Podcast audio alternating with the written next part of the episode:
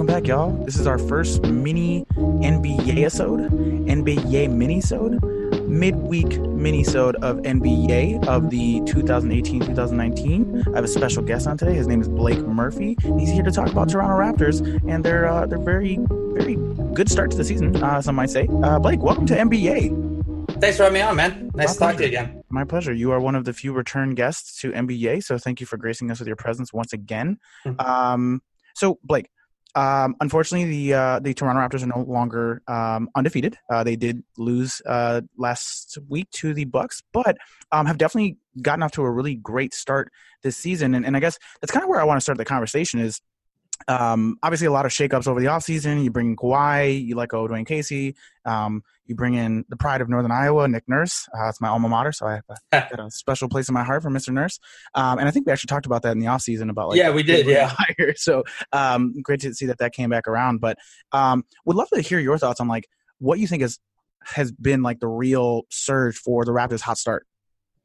Yeah, it, it's it's interesting because you you don't necessarily think that a team like this, with working in a player like Kawhi Leonard and Danny Green, and then also you know having lost DeMar DeRozan, who was thirty percent of the offensive possessions with the new head coach, you don't think that they're going to hit the ground running necessarily. Um, I think you know maybe there was an underrated element of continuity with seven or eight or nine rotation players back, and because Nick Nurse had been on the staff uh, the last five years, so so that's helped a little bit. Um, I also think that, you know, to be completely fair, the early schedule has been pretty friendly. They've played, um, I think, six of eight at home. They've played the top three other teams in the Eastern Conference in, Right. Philly, Boston, and Milwaukee, but they've also played some pretty easy games. You know, Dallas visited with, with some injuries. Charlotte, uh, Charlotte was in Toronto. Um, you know, Minnesota was. Uh, they're, they might be a bit of a mess right now. Uh, people may realize Yeah, Um, that's, that's so- an understatement. so you know the Raptors have had some things in their favor, and I think you know I think that's that's for the best for them. You you start out with a little easier schedule, you let yourself ramp up and kind of figure things out. There's still a lot to, to kind of figure out in terms of okay, what's the right balance for Kawhi Leonard's usage, and how do you improve the defensive communication as the season goes along? Uh, because they can be really good, but it hasn't quite been there yet. So um, a lot of it's just you know an easy schedule, some continuity. Guys like Kawhi Leonard and Kyle Lowry starting the season out you know, looking like Kawhi Leonard and, and Kyle Lowry as well. Yeah, so let's dig into that a little bit because I, I did want to talk like Kawhi was that he was a, a topic of conversation a lot in the offseason for a variety of reasons, much to his own, uh, I guess, because of kind of the way he handled the situation in San Antonio before he uh, was ultimately traded. Um, but he's been very vocal, at least in the media, about wanting to stay in Toronto, wanting to make it work. And and to your point, like the question was, are we going to get the same Kawhi that we are accustomed to, or is this injury more serious than we thought it was going to be? And thus far, as it seems like the production um, has been there 100%. I mean, he's missed a couple games, but um, overall, I, I'd love to hear like how has Toronto adapted to having Kawhi? Like, have they gotten over losing DeMar DeRozan, and, and what's the overall kind of uh, census uh, across not only like the Raptors organization but in the city of Toronto? Yeah, so I kind of thought in the offseason, obviously the DeRozan trade was difficult for a lot of reasons. It's a tough basketball trade to trade an all-star for, you know, a, an MVP candidate coming off injury. And it's much tougher in non-basketball terms to trade kind of the face of the franchise, the guy who's been with you a long time, the guy who wanted to stay. Um, that was always going to take a little bit of time for some fans. Uh, you know, some fans were very eager to try something new. Some fans were very excited to get a player of Kawhi Leonard's caliber. Um, some people had mixed feelings about it, though, and you know, with the amount of uncertainty that there was around Leonard, uh, it was kind of a you know an anxious offseason, even though it was a pretty exciting one. Uh, out of the gate here, you know, I, I kind of said through all of that that once Leonard got on the floor, I think people would just kind of you know figure it out f- from there and, and sell themselves on it because everything is so obvious once Leonard's on the floor. And, you know, that was going to be the case whether Leonard was at 90% or eventually got back to 100% or was even better. Um, I don't know what percentage to put on it right now, but he certainly looks better than the nine games he played last year. He's putting up 27 points a game. Um, you know, he's rebounding like a, a, power forward, if not a center. The playmaking maybe isn't all the way there um, just yet as he figures things out with teammates and maybe runs, you know, more isolation than he will later in the year. But you look at from an efficiency perspective, you know, it's been there already. And it wasn't maybe there the first couple games, uh, but he's already up to a 61 true shooting percentage, uh, 27 PR, if that's a stat that you like. And then, you know, he's really helping out in a lot of ways in terms of the glass and on defense.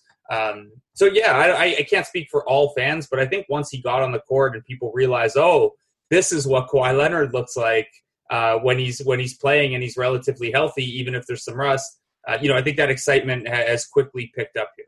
Yeah, absolutely. Yeah, it was it was one of those things where like the narrative was going to be okay, cool.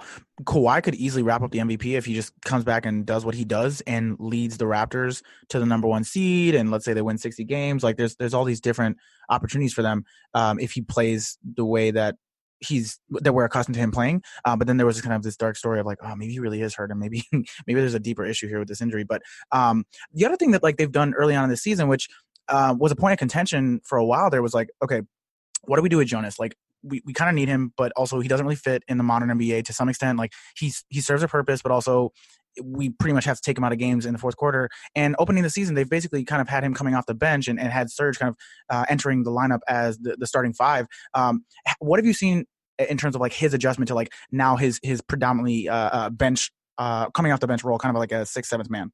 Yeah, it's been interesting, I, and I still think he's going to start sometimes. I think there are good matchups. You know, I've personally felt Serge Ibaka has played awesome out of the gate. Um, you know, I haven't been in full agreement with what the Raptors deem as Ibaka games and what they deem as Valanciunas games, but that's kind of splitting hairs. I think the big thing for Valanciunas and, and Tuesday against Philly was such a great example is if you're going to play him off the bench, uh, he has to be a focal point of the offense. And I don't mean dumping it into him and clearing out for you know rote post ups that are, that are outdated. But I do mean you know if Fred VanVleet or Delon Wright or or if it's a Kyle Lowry and bench unit, if those guys are out there with him, you know, make use of him. Make use of the fact that he's an elite screen setter. Make use of the fact that he's an elite offensive rebounder.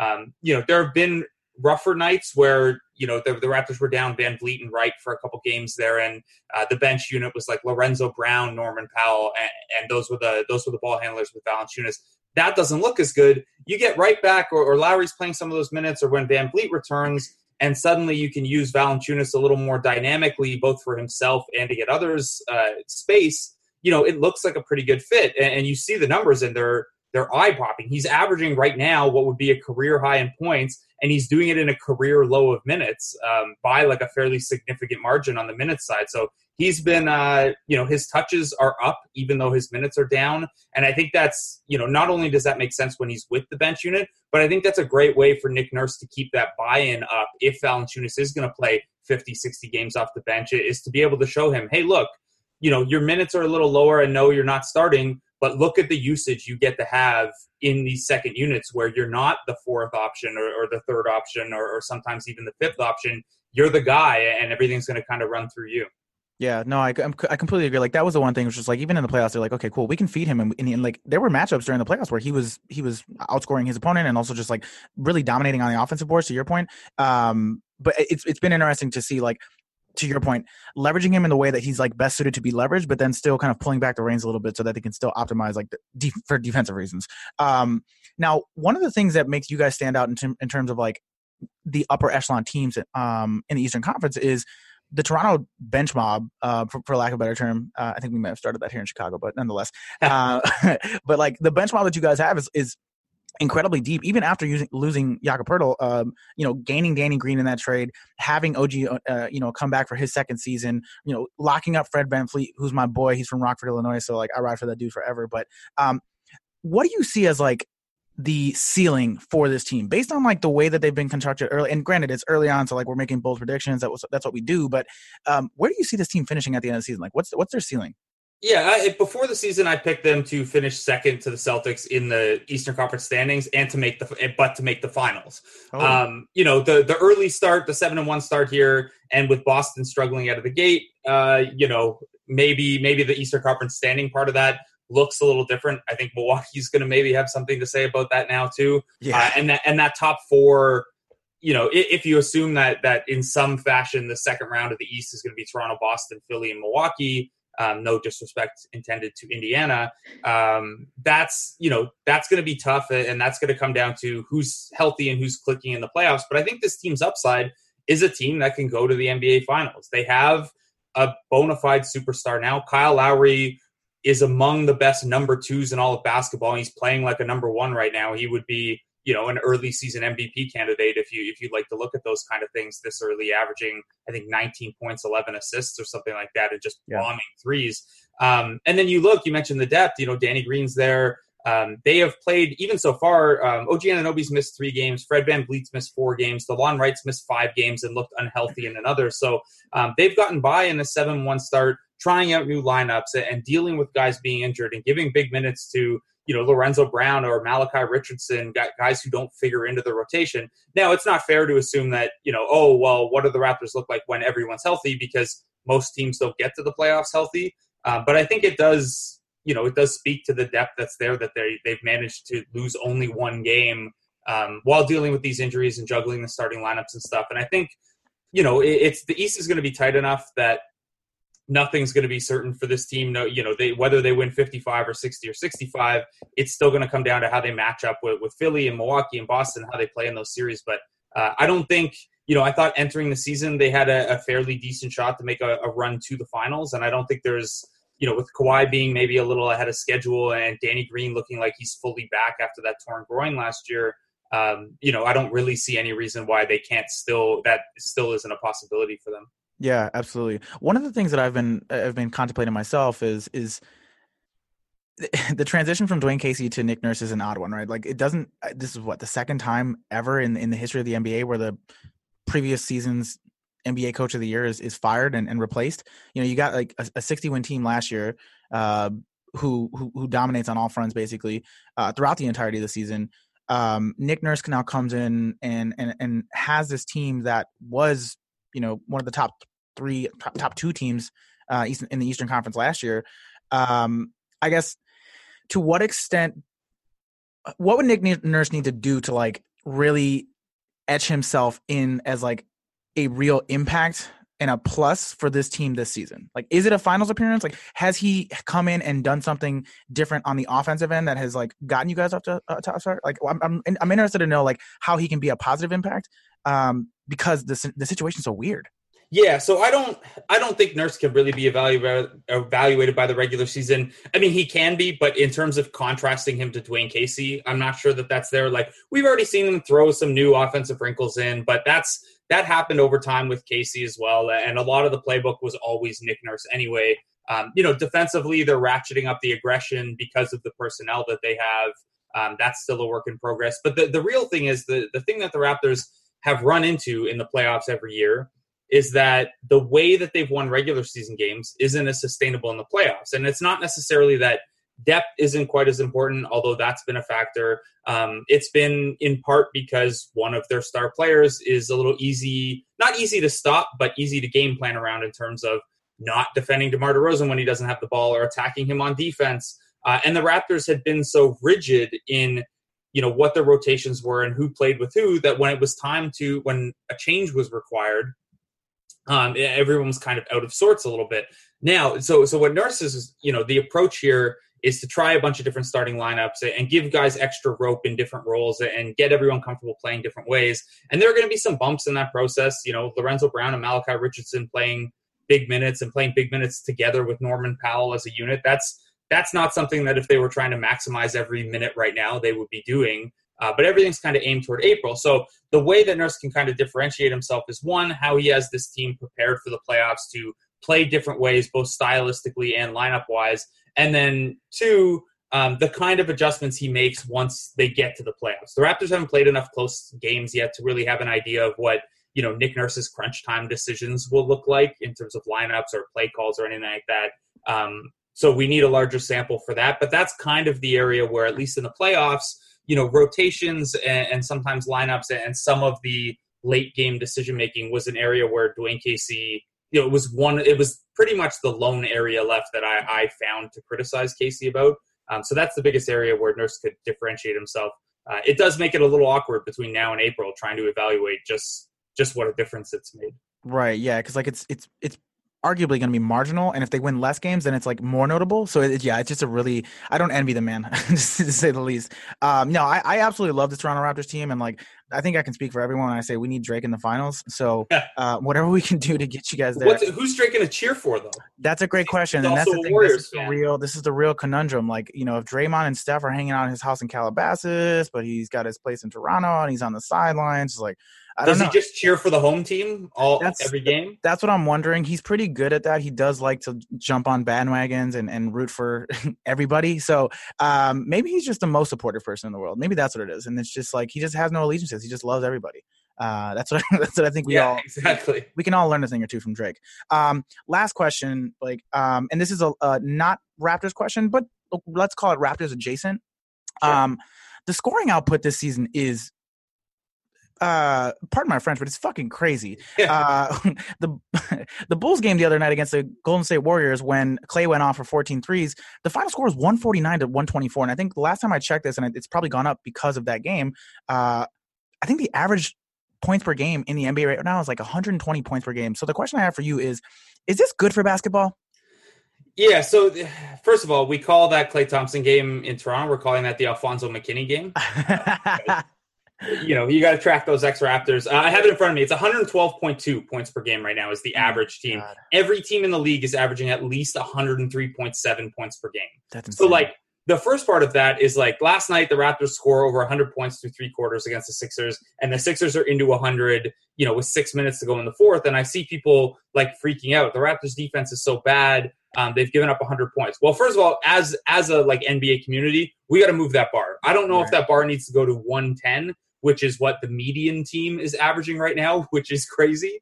Um, that's it's okay. The median team is actually averaging 112. Jeez. Um, it's so crazy. It's so crazy. Yeah. So I so we I don't know if we need to move that to 110. Or, ideally, obviously, everyone uh, everyone moves over to points per 100 possessions. But even then, like scoring's way up. So um, I don't think I don't think it's necessarily good or bad for basketball. I think the league has some incentive to try to ratchet it downward um, a little bit, just because you know right now it, it's it's exciting on one hand because you get things like the specter that any no game is out of reach and everyone could come back by bombing threes to get back into it and like the Raptors have a 17 point lead down to one against Dallas in a snap because Dallas's role players just start hitting threes. Um, you know that excitement factor is good, but I think you know I think there's a balance between what things look like right now and what the NBA is intending to do with some of the you know clutching and grabbing rules and the right. spike in free throw rate. Like teams are averaging almost 25 free throw attempts per game, which kind of runs counter to the league's desire to um, speed up the pace of play. Uh, so you know, I think there's a balance between where they've been and where they are now, and some of that'll be the officials um, kind of ratcheting back on those points of emphasis, I think, and, and some of it'll be you know, in theory, coaches figuring out ways to, to slow this offensive burst down. I don't know what the answer is uh, to that when guys are, you know, when the floor is extending vertically because of guys like Steph Curry and Kyle Lowry, and you know, every most bigs and rotations can do a little playmaking now. It's uh, you know, I don't think it's a bad thing because it, it, highlights all the talent that there is, but I think there's a, a happy medium somewhere in between. Yeah, no, I completely agree. Yeah, it's just it's one of these things where it's just like it, it kind of reminds me of the early 2000s where it was just like scoring was was not nearly as high. I mean, it, it, we talked about this last week on the podcast where it's just like any mathematician would tell you that as the three point percentages and shots went up per player, per team, et cetera, et cetera, it was inevitable that the scoring was going to go up. And like now it just, uh, I don't know, we're going to see a 200 point game this year and I can't wait. Yeah. like somebody, somebody's going to hit 20, 23 pointers in a game what's really interesting to me is that like there's still this is all about like volume of three and where shots are being taken on the floor. Like the league wide three point percentage hasn't taken like a massive spike. It's not like guys are getting necessarily better at hitting the threes they do take. It's that they're just taking they're finding ways to take more. Like the league three point percentage right now is 35.6 which is i think almost the exact same as last year. Um, so it's interesting to me that it's all about like design and getting more threes off, and it's not like you know Steph Curry being the exception. It's not like guys have just suddenly um, gotten much much better at shooting the at making the ones that they do take, which I think is interesting because you hear all around the league about guys. You know, everyone's adding a three point shot or trying to, but statistically, the the league three point percentage hasn't spiked much. Yeah, no, it's it's it's definitely it's uh it's a phenomenon, and I'm still not sure how to feel about it. It's yeah, and as a Bulls fan, like we're basically a saloon door for for anybody who wants to enter. So, uh, kudos to to Klay for you know striking when the iron's hot. Um, Blake, thank you so much for coming on today to talk about the Raptors. Uh, where can people find you? Where can people find your content? Um, how can they get in touch with you? Yeah, they can find me on Twitter at Blake Murphy ODC. Um, I usually respond to people on there if they, for whatever reason, they want to talk to me. Um, and then all my content this year is at the Athletic. Um, so you go to the Athletic or the Athletic Toronto or the Athletic NBA. I'm part of that deep stable uh, of writers there. Dope. Love the Athletic. Started here in Chicago, so I'm, uh, I'm a huge fan and, uh, and a subscriber. And uh, yeah, if you guys haven't checked out the Athletic, highly, highly recommend. Really, really good content by a lot of really good writers, including Blake Murphy. Um, all right. Well, for Blake, for Jay, this has been NBA. We're out.